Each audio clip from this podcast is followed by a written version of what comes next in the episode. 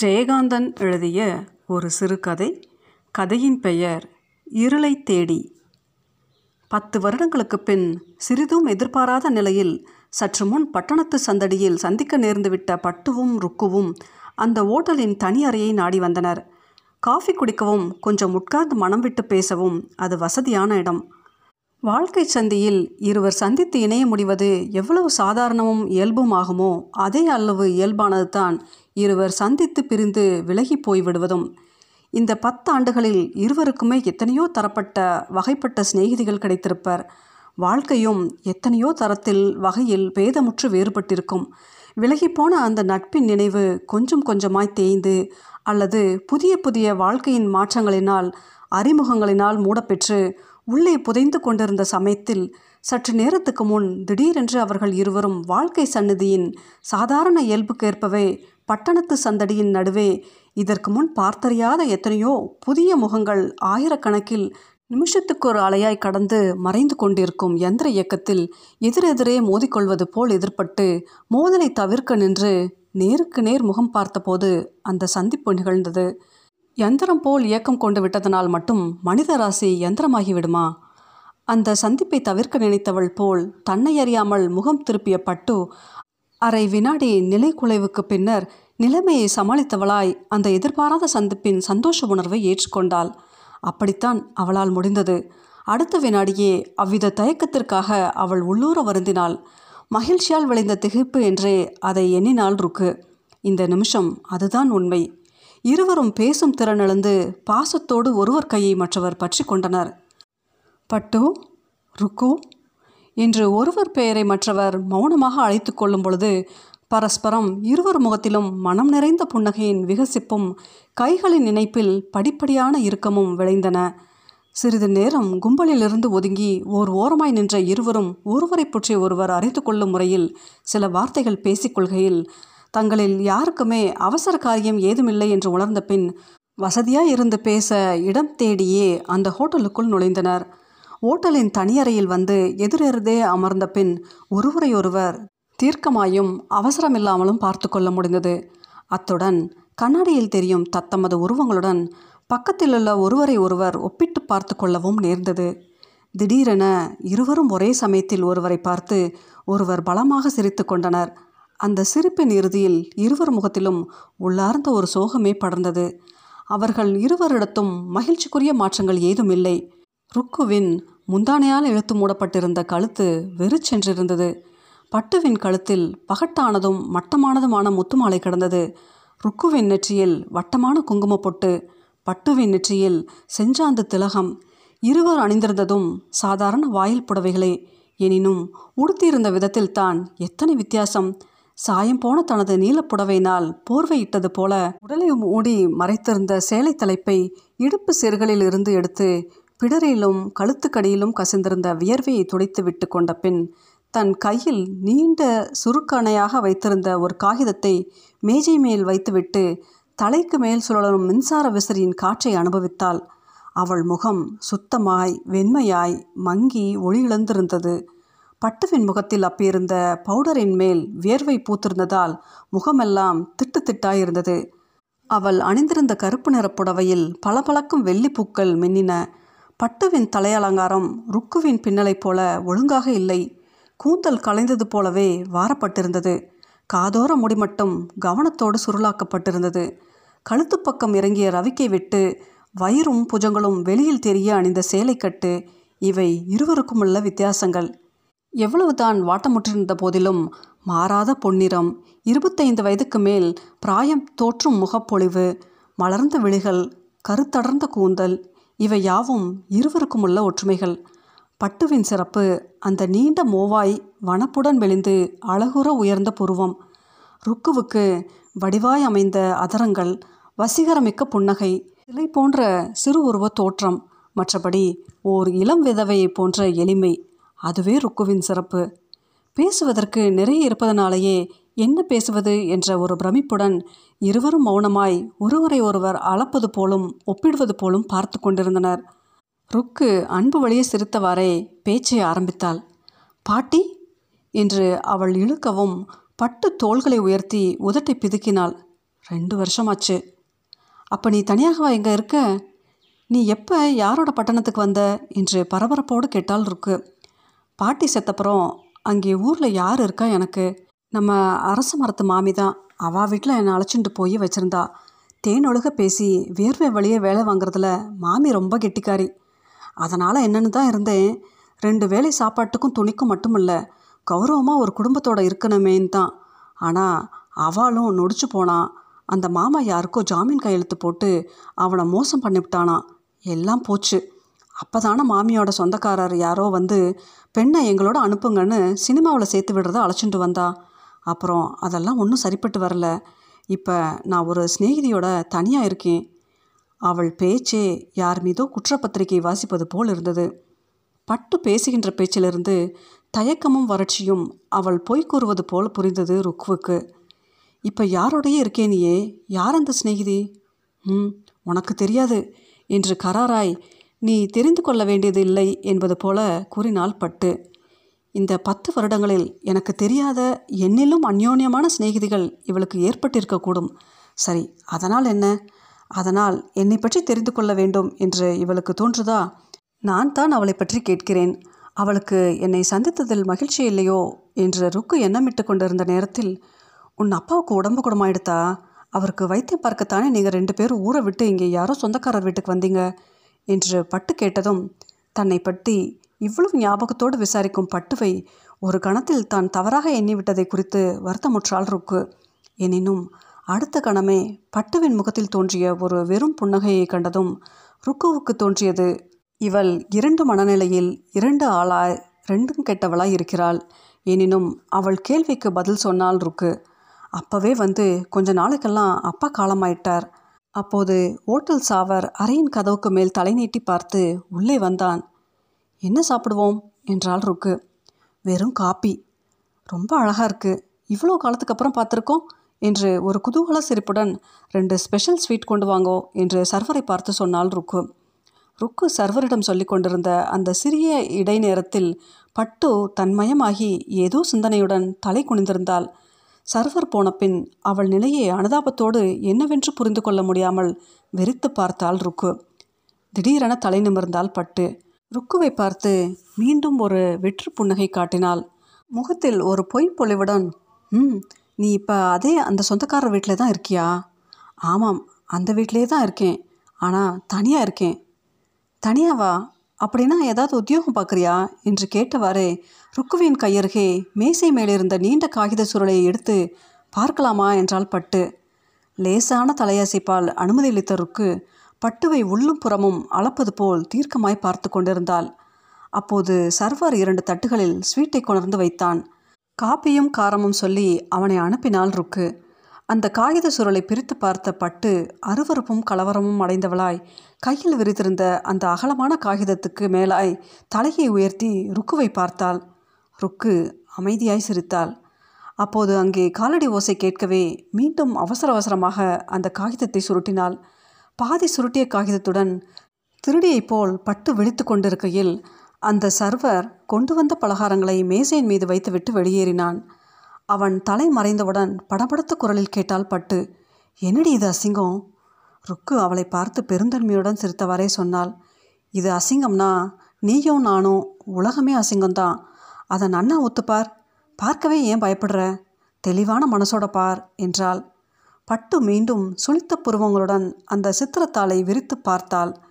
அதில் பிறந்த மேனியாய் ஒரு பக்கம் சாய்ந்து மண்டியிட்டு உட்கார்ந்திருந்தது ஒரு பெண்ணின் உருவம். முதலில் பார்க்கும் பொழுது பழக்கமற்ற கண்களுக்கு அந்த ஓவியம் மனதிலிருந்து அழுக்கின் காரணமாய் சீ என்று தோன்றியது.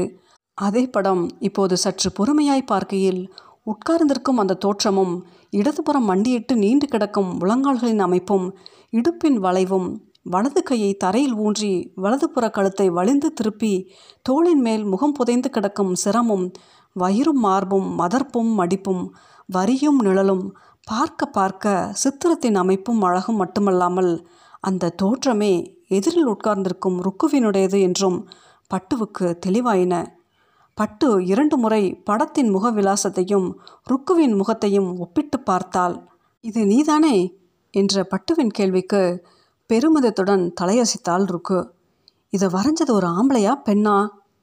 ருக்கு லேசாக சிரித்தாள். இதை வரைஞ்சது ஒரு ஆர்டிஸ்ட். இப்படி சொன்னால் உனக்கு திருப்தி ஏற்படாது இல்லையா?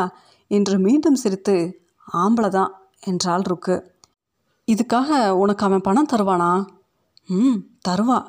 எனக்கு உத்தியோகம் என்னன்னு கேட்டியே உத்தியோகம் இதுதான் என்று ருக்கு சொல்லி கொண்டிருக்கையில் பட்டு ருக்குவையே வெறுத்து பார்த்தாள். அவள் முதுகுக்கு பின்னால் கண்ணாடியில் தெரியும் தன்னையும் பார்த்தாள்.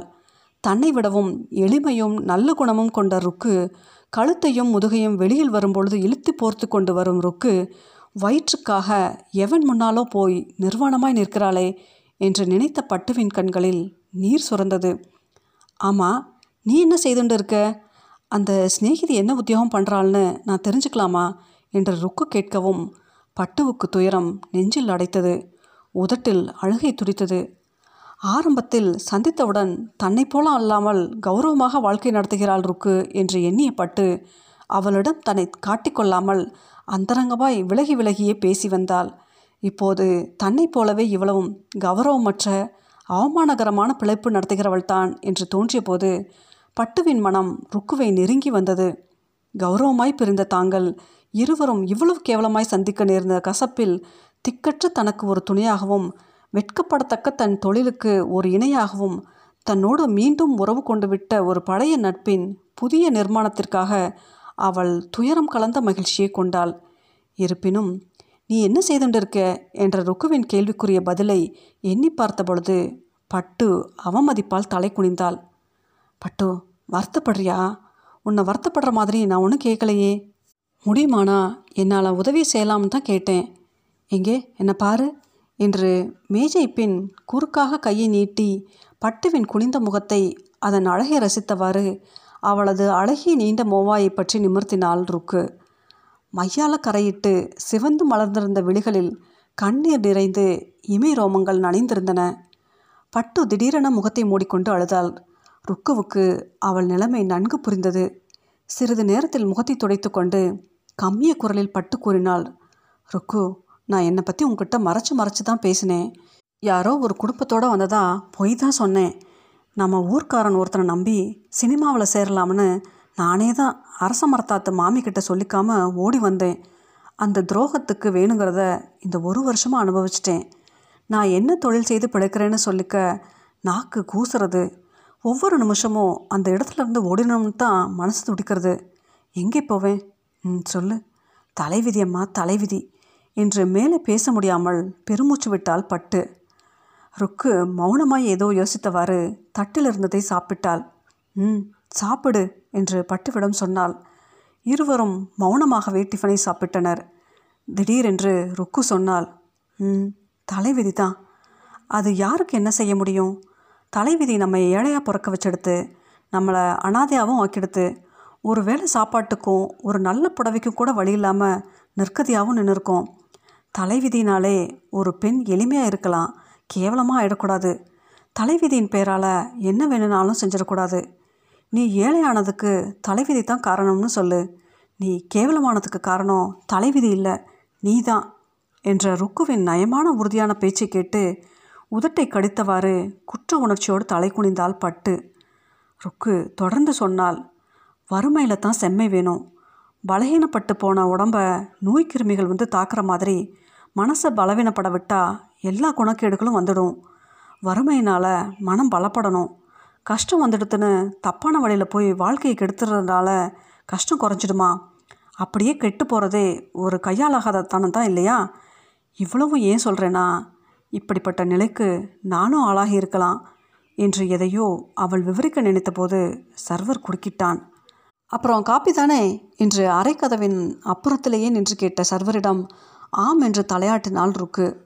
அதே நேரத்தில் பட்டு யோசித்தாள் ஒரு பெண் எளிமையாக இருக்கலாம் கேவலமாக ஆயிடக்கூடாதுன்னு நியாயம் பேசுகிற இவளும் கேவலமான காரியத்தை தானே தொழிலாக வச்சிருக்கா? என்ற நினைப்போடு கையில் சுருட்டி வைத்திருந்த அந்த சித்திரத்தாளை மீண்டும் ஒருமுறை கொஞ்சம் பிரித்து பார்த்து பார்வையை செலுத்திய பட்டு உதட்டோரத்தில் லேசாக சிரித்து கொள்வதை ருக்குவும் கண்ணுற்றாள். அந்த படத்தையே வெறுத்து பார்த்தவாறு நைத்து போன உணர்ச்சியுடன் சொன்னால் பட்டு நீ எப்பவும் எதையும் ஆறாமற யோசிக்கிறவ அடக்கமானவ. என்ன மாதிரி படபடன்னு நிற்கிறவ இல்லை.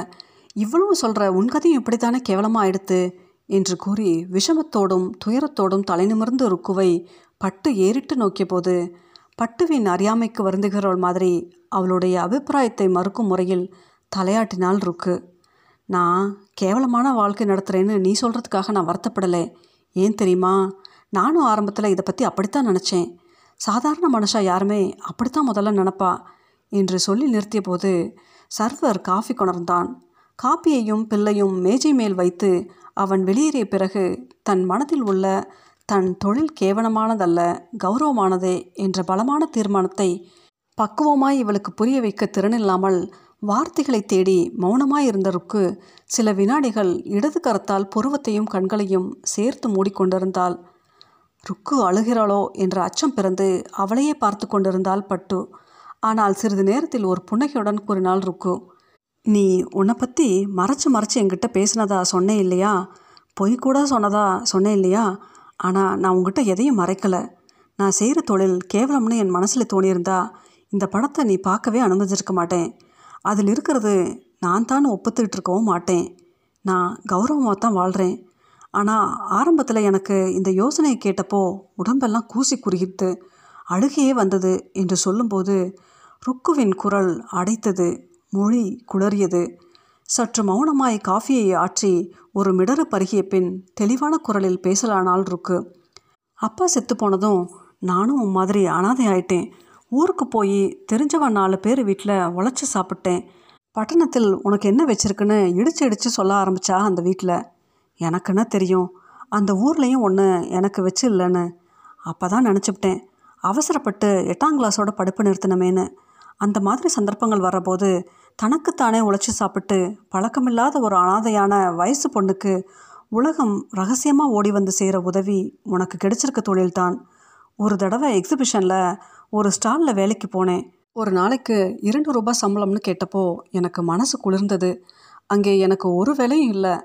வரவா கேட்குற அவசியம் இல்லை அவசியம் இல்லாத அனாவசிய கேள்விகளுக்கெல்லாம் சிரிச்ச முகத்தோட பதில் சொல்லிட்டு இருக்கணும்.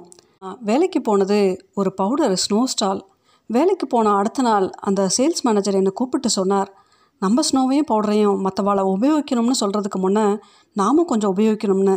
அதனால் நான் அலங்காரமும் செய்துட்டேன் அதை பார்த்து அந்த சொந்தக்கார மனுஷால் எல்லாம் தப்பாக தான் பேசினான் அப்புறம் தான் அந்த வீட்லேயே ஒரு ரூமை வீட்டுக்காரங்க கிட்ட கேட்டு வாடகைக்கு பிடிச்சிட்டு தனியாகவே வாழ்கிறதுன்னு ஒரு முடிவு பண்ணினேன். ரெண்டு மாதம் எக்ஸிபிஷன் முடிகிற வரைக்கும் என் வாழ்க்கை கஷ்டமில்லாமல் ஓடித்து. எக்ஸிபிஷன் முடிகிறதுக்கு முதல் நாள் அந்த சேல்ஸ் மேனேஜர் என்கிட்ட வந்து ரொம்ப ஆதரவோடு என்னை பற்றி விசாரித்தார் வயசில் எனக்கு தகப்பனார் மாதிரி இருந்ததால் என்னோட நிராதரவான நிலைமையை அவர்கிட்ட சொன்னேனே. அவர் ஒரு அட்ரஸ் கொடுத்து மறுநாள் அங்கே வந்து சந்திக்க சொன்னார். மறுநாள் நான் அங்கே போனதும் என்னத்தை சொல்கிறது அவர் எனக்கு காட்டின வழியே இப்போ நீ இருக்கியே இந்த பழப்புத்தான். நான் யோசித்தேன் இதுதானா வழி? இது ஒன்று தானா வழி? வேறு வழியே கிடையாதா வாழ்கிறதுக்குன்னு யோசித்தேன் இப்படி ஒரு வழி இருக்கிறதா நினச்சாலே வேறு வழி புலப்படாது. பட்டினி கடந்து அனாத பணமாக சாகிறதுனாலும் சரி இந்த பொழப்பை எனக்கு வேண்டாம்னு வந்துட்டேன் என்று சொல்லி தமிழரில் ஆறிக்கொண்டிருந்த காஃபியை மடக் மடவென குடித்தால் இருக்கு நான் இருக்கிற வீட்டில் மாடி மேலே ஒருத்தர் குடியிருந்தார் என்று கூறுகையில் அவள் குரலில் ஒரு மாற்றமும் முகத்தில் ஒரு மலர்ச்சியும் கண்களில் ஒரு கலக்கமும் பிறந்ததை பட்டு கவனித்தாள். நான் கஷ்டப்படுற போதெல்லாம் நிராதரவாய் கண்கலங்கி நிற்கும் போதெல்லாம் அந்த சொந்தக்கார மனுஷா என்னை சுடு சொற்களால் வடுப்படுத்தின நேரத்தில் எல்லாம் அவர் என்னை பார்க்குற பார்வையில் எனக்கு ஒரு ஆறுதல் இருந்தது.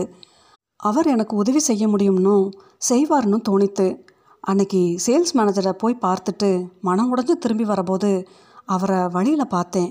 என் நம்பிக்கைக்கு தகுந்த மாதிரி அவர் உதவி செய்ய முன் வந்தார். நீங்கள் எங்கே போயிட்டு வரீங்கன்னு எனக்கு தெரியும்னு அவர் என்கிட்ட பேச ஆரம்பித்தார் ஐயோ தெய்வமே என்னை பற்றி அநியாயமாக இவர் தப்பாக நினைக்கும்படியாக ஆயிடுத்தேன்னு நினச்சப்போ எனக்கு அழுகையை அடக்கவே முடியலை.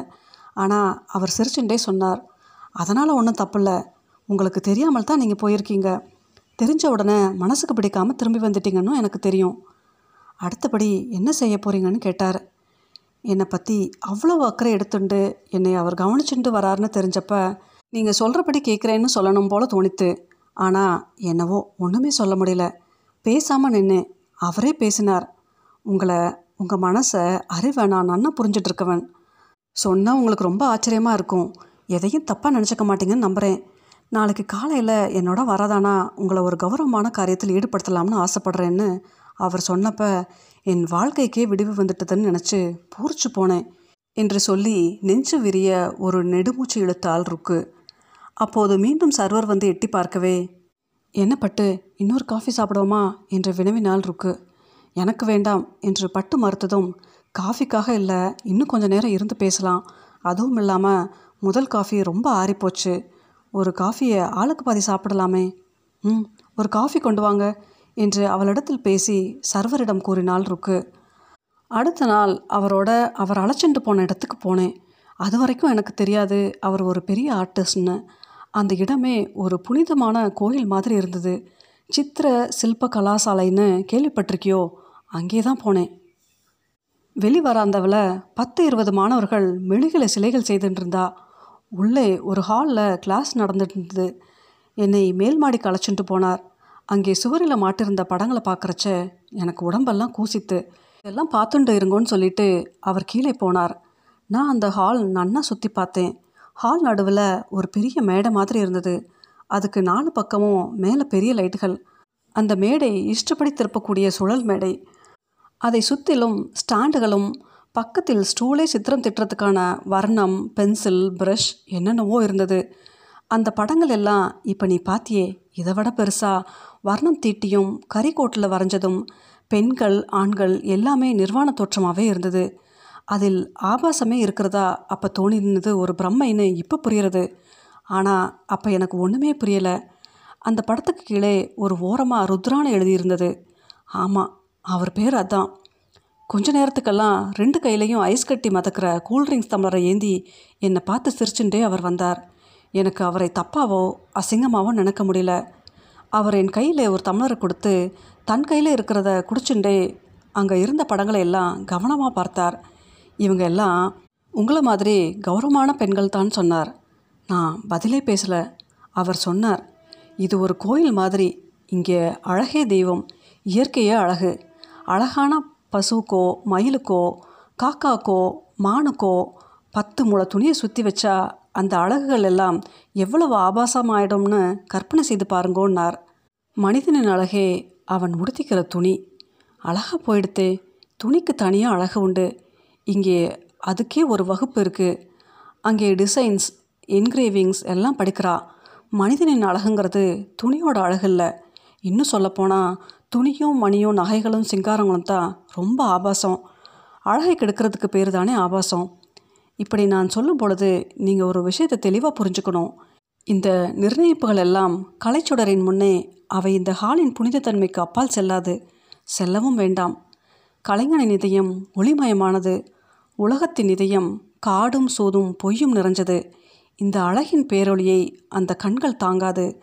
ஆகையாக கள்ள மனம் படைச்சவங்களுக்கு அழகை ரசிக்க தெரியாது. இங்கே அழகு ஆராதனைக்கு தேவைப்படுகிறது. அங்கே தேவைனா ஆபாசங்களும் அது தேவைனா அங்கே அழகாயிடுறது. நல்லா யோசிச்சு பாருங்கோ. நிர்வாணம் ஒரு ஆபாசமா? யோசிச்சு பாருங்கோ. உங்கள் உடம்பின் அழகை நீங்கள் ரசித்தது இல்லையா? தனிமையில் அந்த ரசனையில் ஆபாசம் இருந்ததா நினைக்கிறீங்களா? இல்லையே.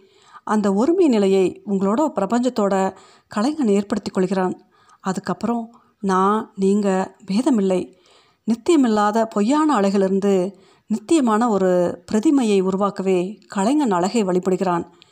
மெய்யாய் தோன்றும் உங்கள் உடல் அழகு நிலையில்லாத ஒரு பொய். பொய்யாய் தோன்றும் இந்த ஓவியம் சாஸ்வதமான நித்தியமான ஒரு மெய். நீங்கள் கடவுளின் சிருஷ்டி. ஆனால் கடவுளை சிருஷ்டிக்க முடிஞ்சது ஒரு பொய்யைத்தான். அதிலிருந்து மெய்யை வளர்த்தது மனுஷனின் கைகள். மனுஷன் சிருஷ்ட கலைதான் மெய். இப்படிப்பட்ட ஒரு மகத்தான பணியில் அற்பமான எண்ணங்களுக்கு இடமே இல்லை. அந்த அற்ப விஷயங்களை ஒரு பொருட்டும் இல்லை. தீயில் விழுந்த சருகு மாதிரி அதெல்லாம். இதோ இந்த மேடை மேலே நீங்கள் ஏறின உடனேயே இயற்கையின் ஒரு அம்சமாய் மாறி விடுறீங்க அப்போது உங்களுக்கு ஆடை இருக்கலாம் இல்லாமல் போகலாம். அது பொருட்டல்ல. இங்கே அழகே ஒரு ஆடை. கலைஞனின் கடமை அதன் மீது ஆசைப்படுவதில்லை. அந்த பொய்யிலிருந்து மெய்யை படைக்க வேண்டியது அவன் கடமை. அப்போ பால் உணர்ச்சி அற்று போகிறது. நீங்கள் ஒன்றுமே தெரியாத குழந்தை போல உட்கார்ந்தோ படுத்துக்கொண்டோ இருக்கீங்க. குழந்தை நிர்வாணமாய்த்தான் இருக்கும். குழந்தை ஒரு ஆபாசம் இல்லை உங்கள் உருவத்தை வரைகின்ற கலைஞர்களில் யாராவது ஒருத்தன் முழுமையான கலைஞனாய் இல்லாமல் ஆபாச மனம் படைச்சிருந்தால்தான் என்ன? எதன் பேரில்தான் உலகத்தில் தப்பு நடக்கலை? குழந்தையை பார்த்தும் கூட சில வக்கரத்த மனம் படைத்தவர்கள் ஆபாச ரசனையில் ஈடுபடலாம். அது குழந்தையின் பிரச்சனை அல்ல. அது குழந்தையை எந்த விதத்திலும் பாதிக்கிறதும் இல்லை. அது அவனையே பாதிக்கும். இப்படி ரொம்ப நாளி பல விஷயங்களை அவர் விளக்கினார். நான் ஒரு பதிலும் பேசலை. ஆனால் வந்த உடனே இருந்தது மாதிரி குனிஞ்ச தலையோடு நிற்காம நிமிர்ந்து அங்கிருந்த படங்களை பார்த்தேன். மனசில் கூச்சமில்ல அந்த அழகு எனக்கு புரிஞ்சது. கடைசியில் அவர் சொன்னார் இது ஒரு தொழில் இல்லை. இது ஒரு உயர்ந்த கலைப்பணி. அதனால தான் அப்படிப்பட்ட ஒரு உயர்வான காரியத்துக்கு உங்களை பயன்படுத்தி கொள்ளலாம்னு நினச்சேன். இதுக்கு நாங்கள் தர பணம் ஒரு கலைஞருக்கு தரும் சன்மானம் தானே ஒழிய விலையோ சம்பளமோ இல்லை. இதை நீங்கள் புரிஞ்சுட்டு ஒரு மாடலாக இருக்க சம்மதிச்சா இருக்கலாம்.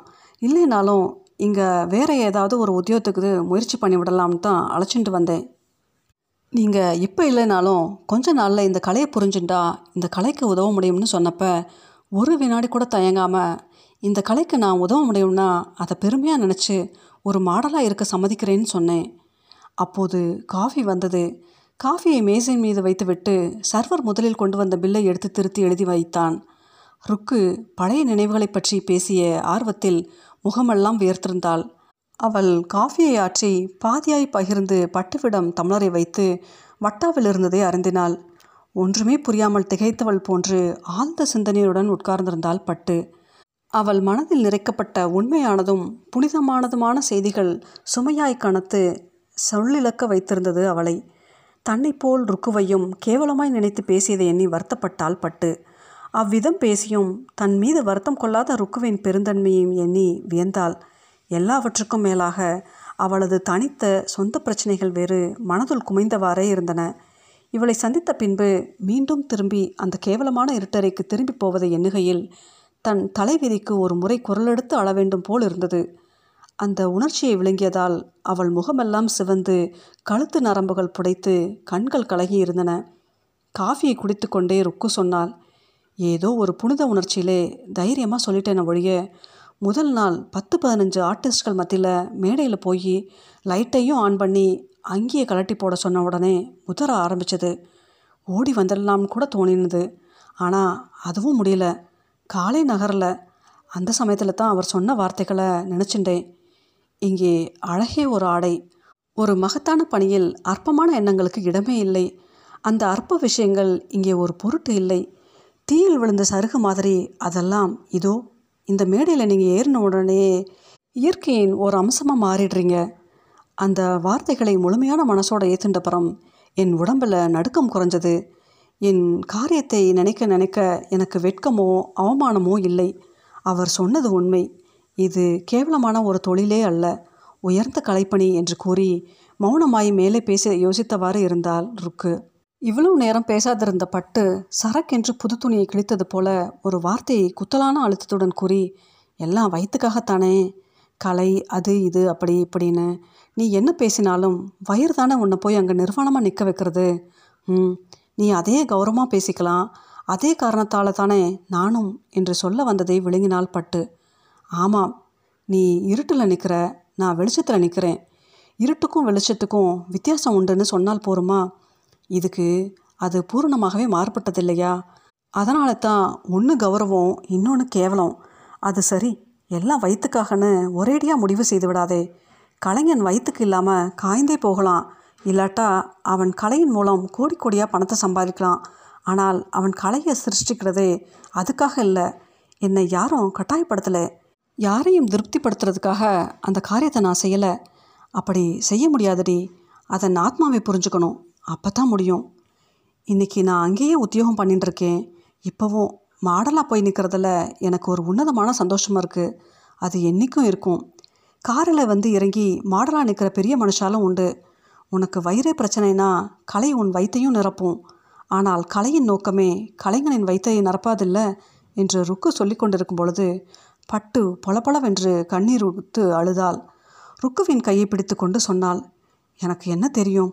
அரியத்தனத்தால் தான் நான் தப்பாக ஏதாவது சொல்லியிருந்தால் மன்னிச்சுடு ருக்கு என்று அவள் பரிதாபமாக கேட்டபோது ருக்கு அவள் கரத்தை அழுத்த பற்றி அட அசடே என்ன பேசுகிற உனக்கு நன்னா புரியும்படி விளக்குறதுக்கு தான் இவ்வளவும் நான் சொல்கிறேன் உன் மேலே எனக்கு வருத்தம் உண்டாகுமா என்ன?